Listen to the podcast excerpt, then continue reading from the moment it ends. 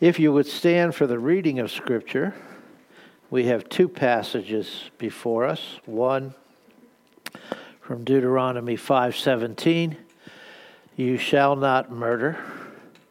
You remember when they had you memorize Scripture? Maybe when I was young, and most people like to memorize uh, John 11. It says Jesus wept because there's only two words. Well, here's another one only has four words You shall not murder. And then turning over to Matthew 5, Sermon of the Mount, beginning at verse 21. You have heard that it was said to those of old, You shall not murder, and whoever murders will be liable to judgment. But I say to you that everyone who is angry with his brother, will be liable to judgment. Whoever insults his brother will be liable to the council, and whoever says, You fool, will be liable to the hell of fire. So if you are offering your gift at the altar and there remember that your brother has something against you, leave your gift there before the altar and go. First be reconciled to your brother, and then come and offer your gift. Come to terms quickly with your accuser while you are going with him to court, lest your accuser hand you over to the judge, and the judge to the guard, and you be put in prison. Truly I say to you, you will never get out until you have paid the last penny. This is God's word to us. Let the one who has ears have ear, hear what the Spirit says to his people. And you may be seated. And we will also read before we begin exposition both of Scripture and the Heidelberg Catechism, Lord's Day 40, which is what we are looking at. Question 105 What does God require in the sixth commandment? Answer That I neither in thought, nor in word or look, much less in deed, revile, hate, insult, or kill my neighbor, whether by myself or by another, but lay aside all desire of revenge. Moreover, that I harm not myself, nor wilfully run into any danger. Wherefore also to restrain murder, the magistrate is armed with a sword. Question 106. But this commandment speaks only of killing Answer In forbidding this, however, God means to teach us that He abhors the root of murder, namely envy, hatred, anger, and desire of revenge, and that all these are in His sight hidden murder. Question 107 Is it then enough that we do not kill our neighbor in any such way? Answer No. For in condemning envy, hatred, and anger, God requires us to love our neighbor as ourselves, to show patience, peace, meekness, mercy, and kindness towards him. And so far as we have power to prevent his hurt, also to do good, even unto our enemies. One of the functions of the law is to show us who we are to show us where we need to change, to demand of us perfection. Now, that's very difficult because we know we are imperfect people.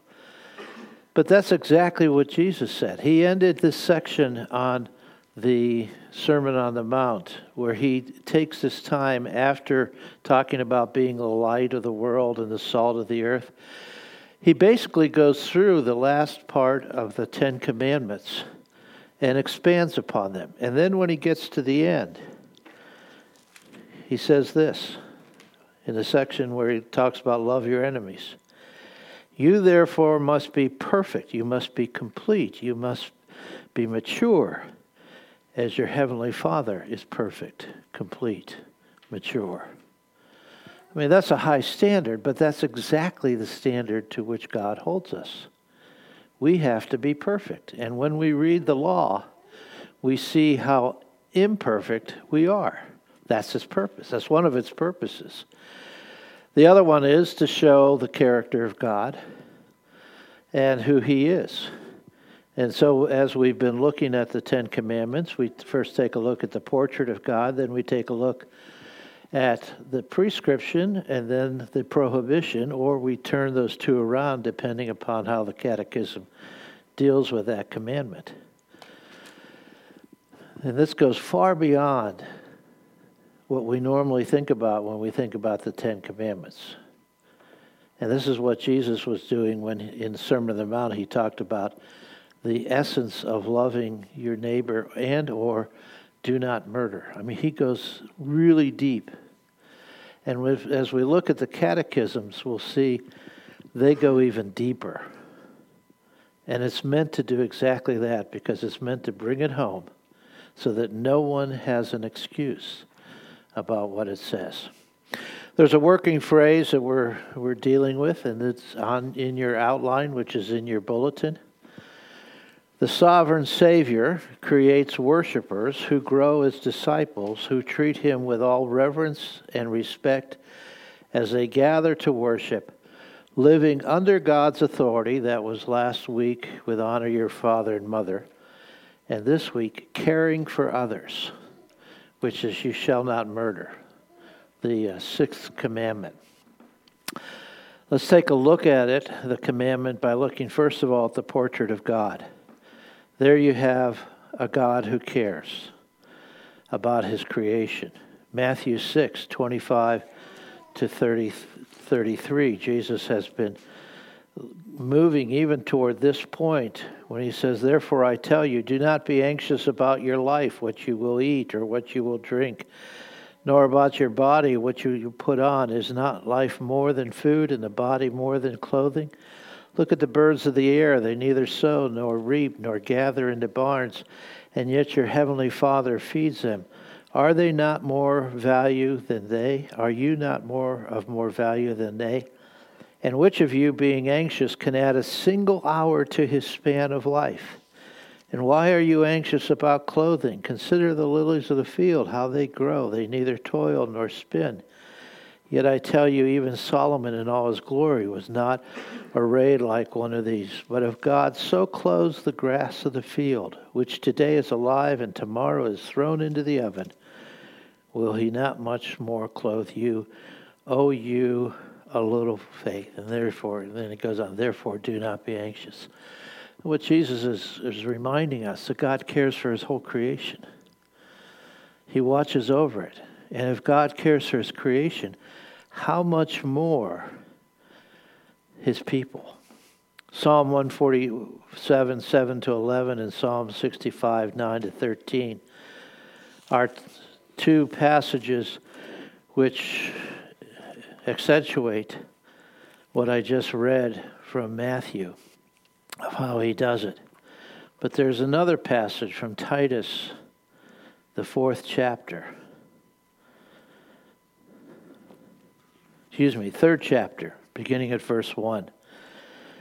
Paul to his uh, one of his proteges, remind them to be submissive to rulers and authorities. I mean, that sounds exactly like the fifth commandment, right? To be obedient, to be ready for every good work, to speak evil of no one, to avoid quarreling, to be gentle, and to show perfect courtesy toward all people. For we ourselves were once foolish, disobedient, led astray, slaves to various passions and pleasures, passing our days to, in malice and envy, hated by others, and hating one another. But when the goodness of and loving kindness of God our Savior appeared, He saved us. And it goes on as, as well, so not because of works done by us in righteousness, but according to His own mercy by the washing of regeneration and renewal of the Holy Spirit, whom He poured out on us richly through Jesus Christ, our Savior, so that being justified by His grace, we might become heirs according to the hope of eternal life. What is important in this verse for us is verse 4 the goodness and loving kindness of God. That word loving kindness means people lover. It comes from a Greek word philanthropy, fondness of mankind, benevolence. And it says that God has a fondness for human beings. He's a people lover.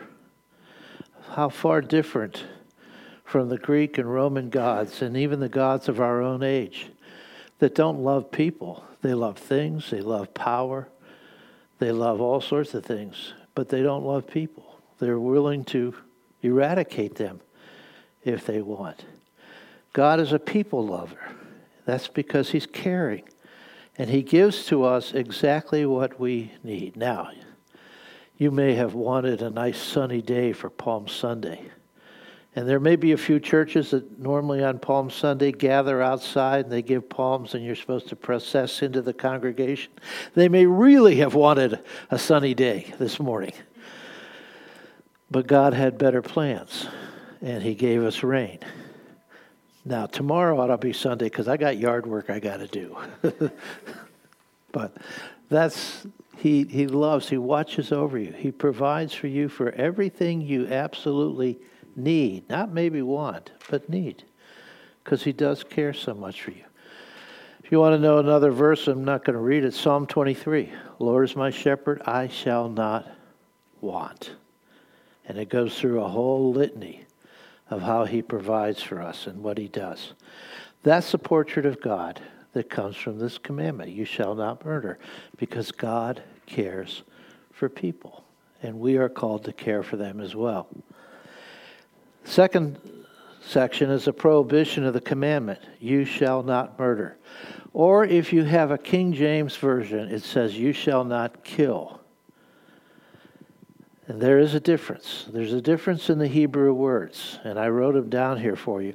The Hebrew word in the commandment, Deuteronomy 5:17, is ratshak, which means premeditated murder, or maybe carelessness or negligence, but it's basically premeditated murder.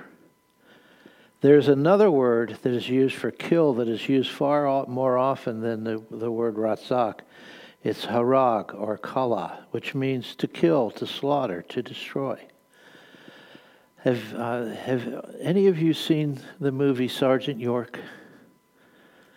Sergeant York, he was a, a, a really uh, rebel when he was growing up, and then he came to meet God and he was drafted into World War One. And it came to the point where he's in, near the end of his training, and he was realized I'm going to have to be sent over to kill people. And I said, I can't do that. My Bible says you shall not kill, because they only had the King James version. And he went through this long personal struggle with can he be in the army? And it finally came out, he says, Yes, I can partly because I need to defend my country, but partly he began to understand that word kill was much more the word murder. And he went and he became a hero. He saved a lot of different lives, a lot of American lives and German lives by his heroic action. The word ratzak is premeditated murder, or even from carelessness or from negligence. And the, t- the difference between those to- two words gives us the difference in, in understanding the scriptures. One, a lot of people get upset because God said to Israel, eradicate the Ite clans Canaanites, Perizzites, Amorites, the whole Ite clans. I mean, this is like OK Corral. You go after the you go after the Ite clans and you just eradicate them destroy them. And don't take anything uh, don't take any person. You can have their goods but don't take any of their persons. And people get all set. That's that's killing. He says yeah. But it's not murder. It's killing which god does allow in some circumstances. And when god says you shall kill them he's using that word harag. And it's because of how horrible and, and their religion and what they were. He says, You either kill them now or they're, you know, I'll kill them later. And that is one of the things that deals with. Also, it's a word that helps us to understand capital punishment. You know, capital punishment comes from Noah and the end of the flood, where after they have landed, God gives his instructions to Noah and his family, and he says, For your lifeblood, uh, Genesis 9 5, for your lifeblood I will require, require a reckoning. From every beast I will require it, and from man. From his fellow man I will require a reckoning for the life of man. Whoever sheds the blood of man, by man shall his blood be shed, for God made man in his own image. You can even apply this to the Ites clans because they were very diligent in shedding the blood of human beings. I mean, they, they sacrificed their children to their gods, and they were quite abundantly killing one another, even though in some ways they were related. And that's the word harak, killing, murder. And so even the scripture says we have a right to kill. Romans 13 talks about how the government carries the sword, yields the sword, in order to keep peace, in order to allow society to remain as a whole. It's one of the reasons why we give policemen guns. And we say use them. And if your life is in danger, you have our permission to use it against the one who is endangering you because he's not his own person. He or she's not his own person. He represents the government, and his job is to keep the society in safeguard. That's the difference between the two. It makes a tremendous amount of difference. And therefore, it is used that way. But even the Old Testament had a way of talking about the killing. They had what they call the cities of refuge, and that's the Deuteronomy passage, uh, 19 1 to 13, where if a person either purposely premeditated, but especially if it was carelessness or negligence, killed somebody else, they could run to this city, which was fairly close to where they were. And they would then be safe from the rest of the family that would try to kill them. And in doing so, then they'd be able to have a fair trial. Even if they were discovered to be a manslayer, they had to stay in that city. But if they were left off, they could go home. And they were kept from revenge. So this is the way God cares for his people as, as in what they were doing. So the Catechism reminds us that the idea of murder goes far beyond its physical act. Jesus brought that deeper meaning in Matthew 5 21 to 26 to be angry with his brother. And some manuscripts add without cause, just to be angry. To in, someone who insults his brothers, use the word raca, which is a term of abuse, or calls somebody a fool, which is a way of saying you are godless. You are not following God. And in using that, there's almost a degree of punishment from judgment to the council to fire of hell that they are put in. And if you don't do that, then even if you come to worship, and you have not forgiven your brother, put down your offering, go be reconciled, and then come back. Which I mean, which I say that between Sunday school and worship, if there's something between you and another person, you'll have 15, 10 minutes to reconcile. Or take as much time as you need to reconcile. But don't dare come back into worship until you've been reconciled we kind of pass that over and say, oh, grace covers a multitude of sins. not when God tells you what to do. Now, it could be that half of you won't get back to worship. But that's more important than coming into worship without having been reconciled with your brother. And Paul makes the same admonition in his first letter to the Corinthians, the sixth chapter, where he is talking about issues that they're having with one another at the Corinthian church. In fact, most of the issues he talks about are from questions that they had in a letter that they wrote.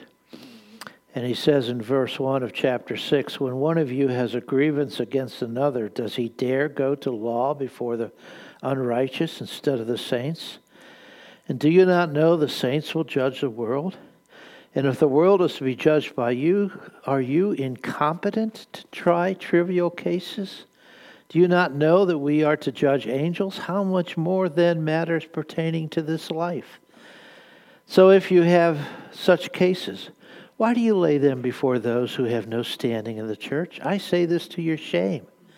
Can it be that there is no one among you wise enough to settle a dispute between the brothers, but brothers go to law against brother, and that before unbelievers? To have an insult, a lawsuit at all with one another is already a defeat for you. Why not rather suffer wrong? Why not rather be defrauded? But you yourselves wrong and defraud, even your own brother. Why don't you just absorb what a brother has stolen from you?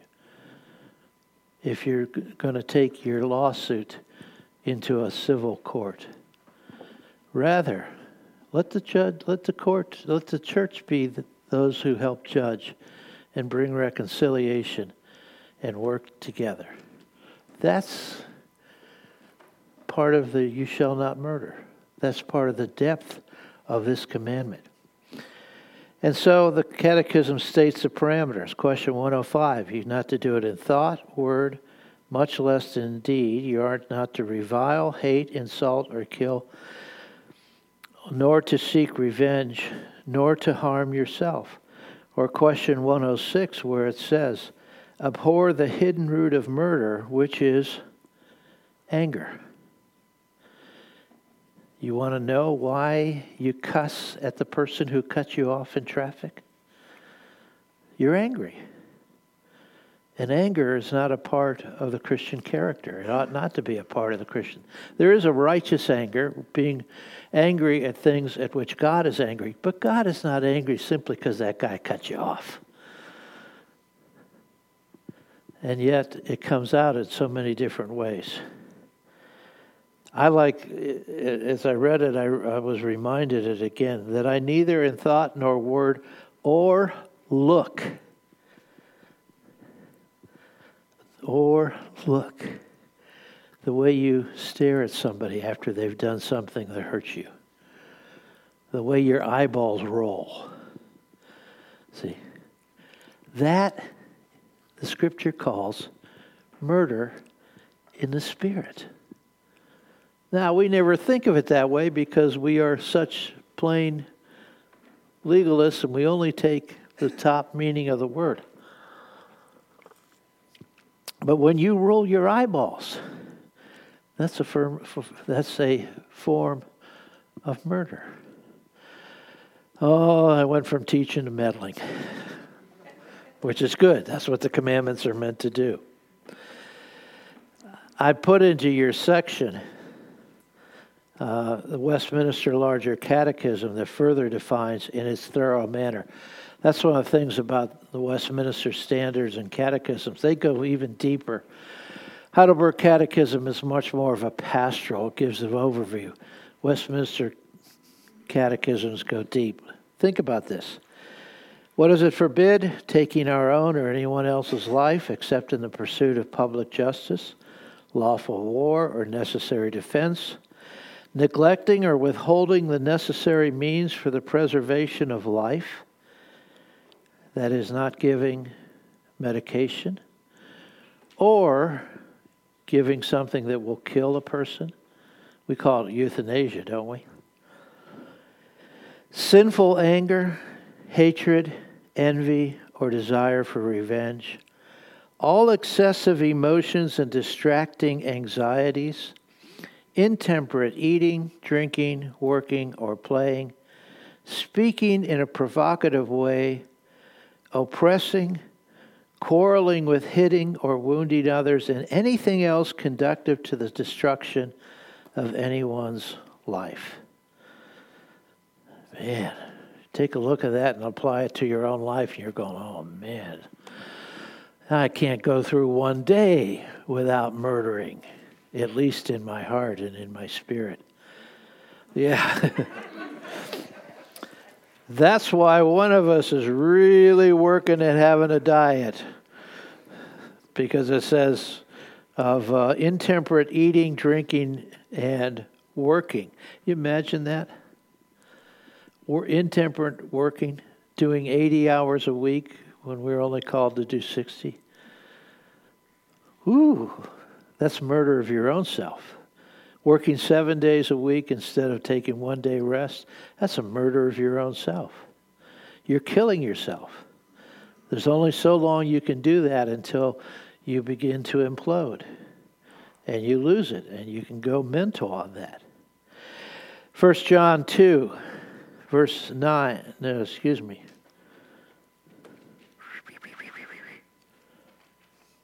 Well, that would help. I'm in First Peter. That's why it doesn't look right. First Peter, John, uh, First John, chapter two, verse nine. Whoever says he is in the light and hates his brother is still in darkness. Whoever loves his brother abides in the light, and in him there is no cause for stumbling. But whoever hates his brother is in the darkness and works in the darkness and does not know where he is going because the darkness has blinded his eyes. He Wonders why sometimes you don't get an answer from God? Because you're living in darkness. Because you're angry at a brother. Or you have murder in the spirit. You say, Lord, show me, show me. And he goes, Yeah, as soon as you get out of the darkness, everything will make will will be light and you'll see what you have to do. That's what this commandment says. And you read that and you think about that and you, re- you realize how deep your sin really goes and why you need a Savior. Thirdly, it's a prescription of the commandment. It's more than refraining from the negative. We are called to accentuate the helpful with other people. Question 107 tells us we're to love our neighbor by showing patience, peace, humility. That's meekness in the in the uh, catechism. Mercy and kindness by preventing their hurt and doing good to them, even our enemies doing good to them, even our enemies. Notice what that says that we are to be people who preserve life, no matter what the cost is to us. Think about what's happening in our culture. Think about what's taking place. A couple states in the United States passed laws that not only can you have abortion up to the moment of, of birth, but they will even allow you some time after birth to kill the child. How hideous is that? Or they say if a, if a child is born, the parents have up to two days to decide whether or not they want to keep the child. And if not, they'll just simply let it starve. How hideous and horrendous that is.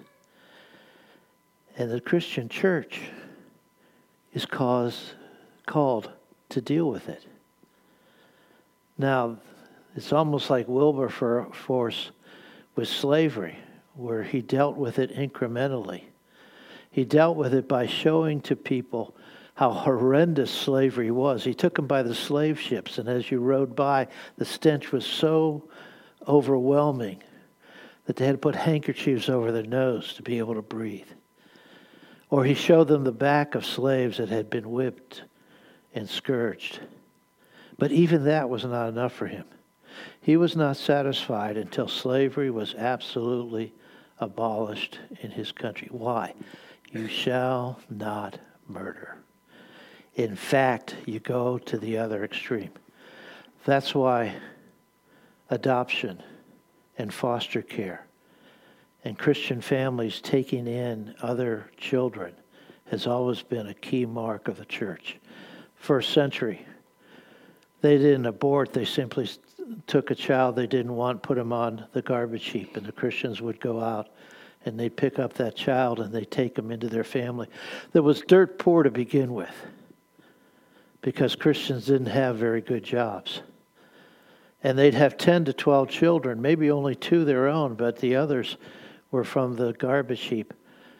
And they were the ones who were taking care of them. And they were known for their love, for their caring, for their helpfulness. So, why is it in the church we're satisfied with two children and no more?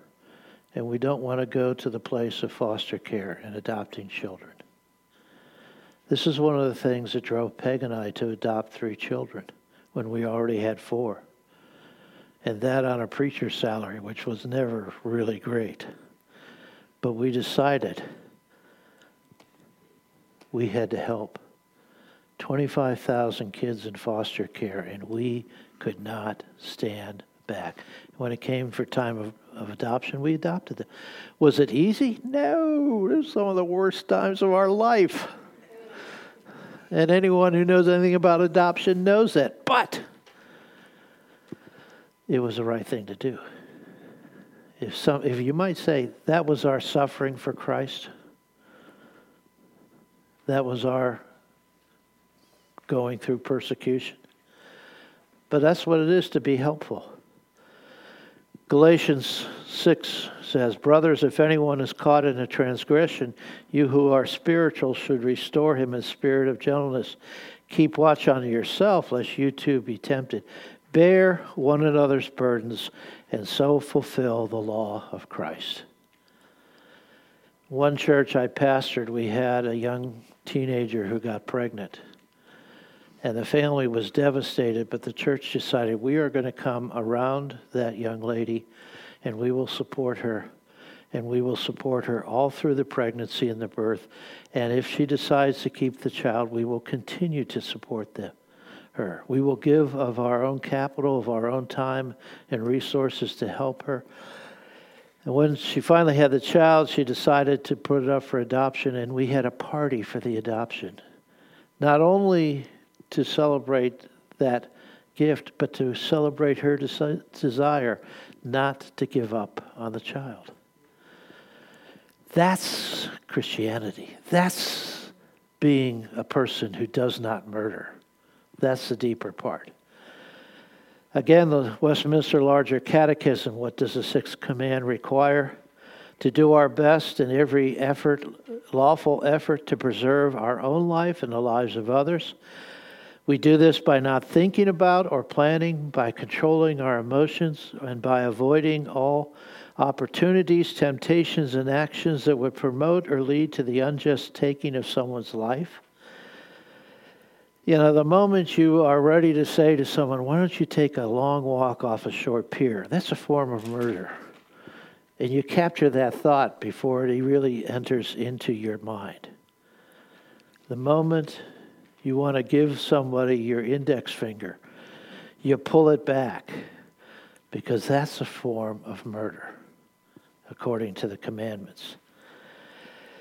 Uh, in the pursuit of that goal, we must defend others from violence, patiently enduring the afflictions from God's hand, have a quiet mind and a cheerful spirit, practice temperance in the way we eat, drink, and take medications, sleep, work, and pray we should also harbor charitable thoughts, loves, compassion, meekness, gentleness, and kindness. Our speech and behavior should be peaceful, mild, and courteous. We should be tolerant of others, ready to reconcile, patiently put up with and forgiving injuries against us, and return good for evil. Finally, we should provide aid and comfort to those in distress as well as protect and defend the innocent. Remember, Paul said in 1 Corinthians 13, love keeps no record of wrongs. There was a counselor to whom came a couple who were already on the verge of divorce. And as they came in and sat down, he looked at the wife, and the wife had a three inch notebook filled to overflowing. Back in front of all those pages of eight and a half by 11 paper were all the things her husband had done wrong, as she considered it. And he says, I know your problem. You aren't bearing. You aren't forgiving. You aren't you carry this burden of how much that person and in, in essence that notebook was like a knife or a gun murdering their marriage and wanting the spouse to be murdered. Well, we may not have it as a three inch notebook. We may put it on our Facebook for the whole world to see. Or we at least keep it up here. And when we are really upset, we replay and we think about it over and over and over. And you wonder why people have problems with relationships and life. Because up here is a spirit of murder that keeps going and going and going. Hmm. I wonder if I'm talking to anyone here about that. Because that's exactly what the commandment is meant to do. It's like a heat seeking missile. It comes flying in and it, it gets sees where the hot, the hotness is and goes right after it.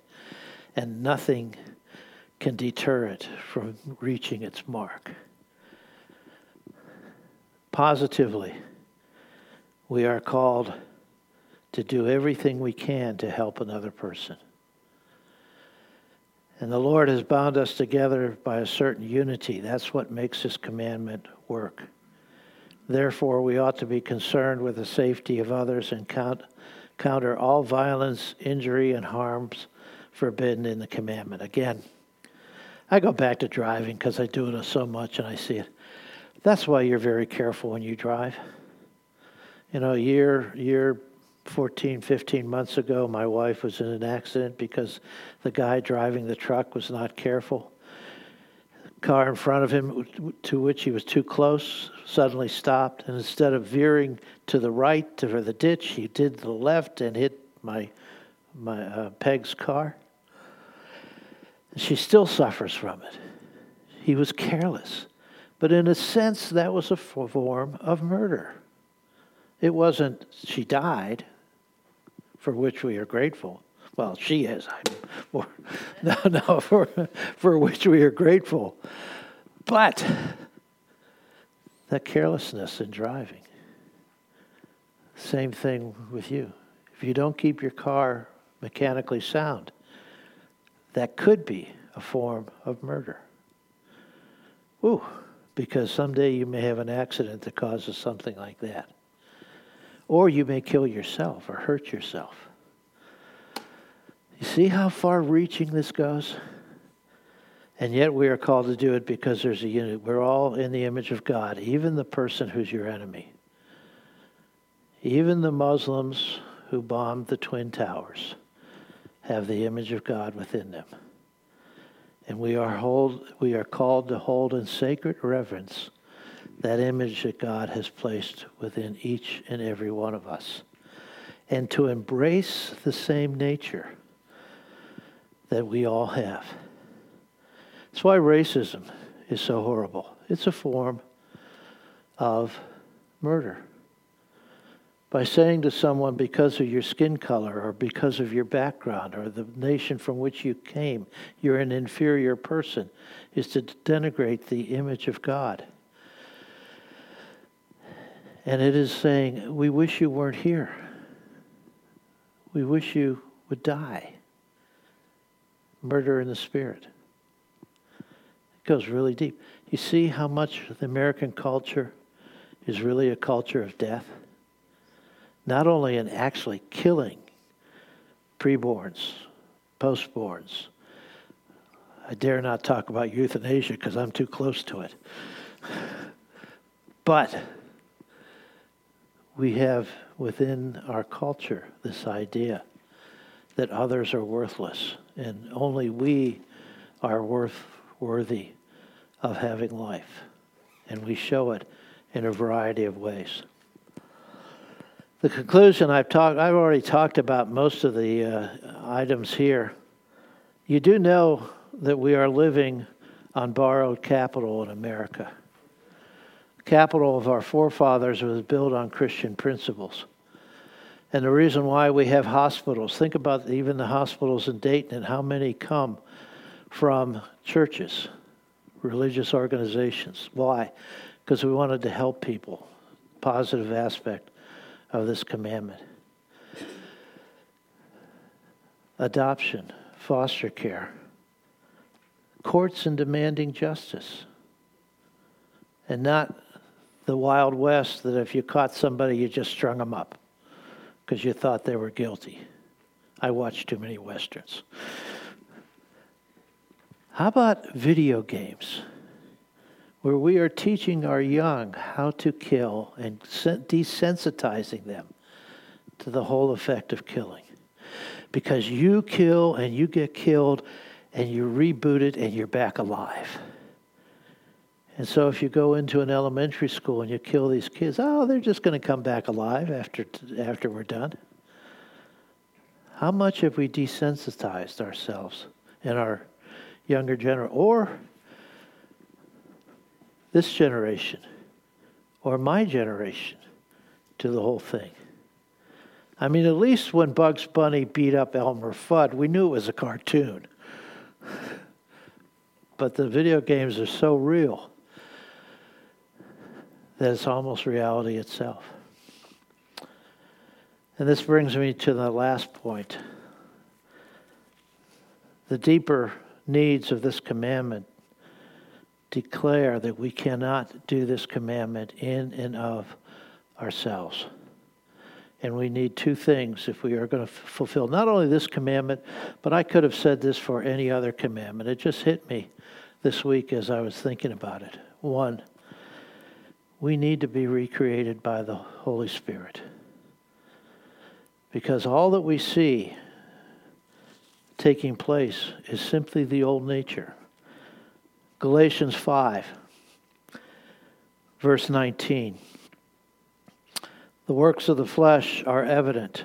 And I call them, they call works of the flesh. I, I like to say it, the fruit of the flesh is evident sexual immorality impurity, sensuality, idolatry, sorcery, enmity, strife, jealousy, fits of anger, rivalries, dissensions, divisions, envy, drunkenness, orgies, and things like these. I warn you, as I warned you before, that those who do such things will not inherit the kingdom of God. All we see in our society is the old nature coming out. All you see in yourself is the old nature coming out. And unless you've been recreated by the Holy Spirit, you have only that old nature, and it will continue to come out. To be recreated by the Holy Spirit is to be given a new nature. Behold, the old is gone, but the new has come. And only that new nature will be able to do what you need to do. For the fruit of the Spirit, verse 22, is love, joy, peace, patience, kindness, goodness, faithfulness, gentleness, self control. Against such things there is no law. And those who belong to Christ Jesus have crucified the flesh with his passions and desires. We need to be recreated to be born from above, as Paul, as John, excuse me, Jesus would say to Nicodemus, you need a new life. So the question is, quite frankly, do you have the new life? Or, or do you only have a facade because it's acceptable here and in other places? But when you really look at your life in light of that commandment, you shall not murder, you say, man, that's all I want to do. That's my very basic nature. Or on the other side, do you love Christ so much that you don't want to do it and you stay away from it? You stand back from it. That's the first one. The second one is, when, is we need to be empowered by the Spirit. If we live by the Spirit, Paul says, let us also walk by the Spirit. Walk by the Spirit, and you will not gratify the desires of the flesh. To be empowered is to have the power to overcome and be transformed. And that doesn't come from inside of us. Even with a new nature, our own power is not enough to counteract and to build it. You need to be empowered by the Holy Spirit so that He can then begin to produce His fruit into you more and more and more and more. That you may go, as Paul says to the uh, Corinthians in his second letter, from one degree of glory unto the next. And we think, well, all I need to do is be born again or uh, recreated by the Spirit. That's not enough. Because you still don't have the power to fulfill what the commandment tells you to do. You need to have the release of the Spirit in your life, to be empowered by the Spirit above all else. And then the question is have you been so? Are you living in His power, or are you trying to live in your own power? Are you satisfied with just being born again when He has so much more for you to be able to do what He calls you to do?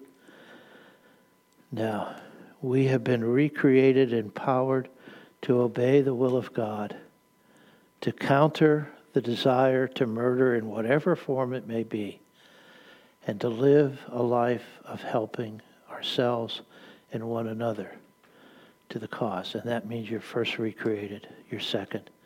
You're empowered by the Holy Spirit. If you don't have either one of those, don't get coffee Coffee will only give you a momentary buzz. It will not solve the problem. Sit before Jesus. Ask Him to change you. Ask Him to send your, His Spirit to you. Ask Him, as He said, ask the Father, and He will give you the gift of the Holy Spirit. Ask Him to empower you with the Holy Spirit so that you can live as becomes a follower of Christ. And then you will begin to obey. You shall not murder. Let's pray. Our Father and our God, we call it by different names, but it's the same thing. Whether it's the baptism of the Spirit, the release of the Spirit, the empowerment of the Spirit, whether it's to be born again or recreated or a new creation. All of it is the same. Father, we ask in this sacred moment that you would come upon us. There's any here, O Lord, who, who have not been recreated, who are still wallowing in their old nature and, and around and being people who do not know you, that you would come and reveal yourself to them, change their heart, transform their very nature into the nature that you have. Grant to them to become a child of God. And if they're, for those here who are your children, Father, help them to see it's not enough simply to be born again. And therefore, O oh Lord, empower us send your Holy Spirit. We ask it that you would send the gift from above to us, not for our own sake, but for the sake that we may glorify you and build the kingdom and show a world there's a far better way than murder and murder in the spirit. There's a way of living for you that goes way beyond what anything anybody pretends to do.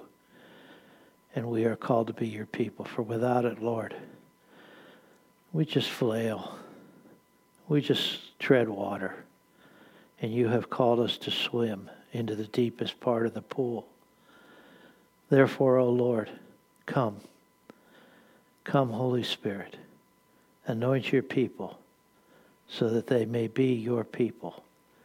In the precious name of Jesus, we ask it, and all of God's people said, Amen. Amen.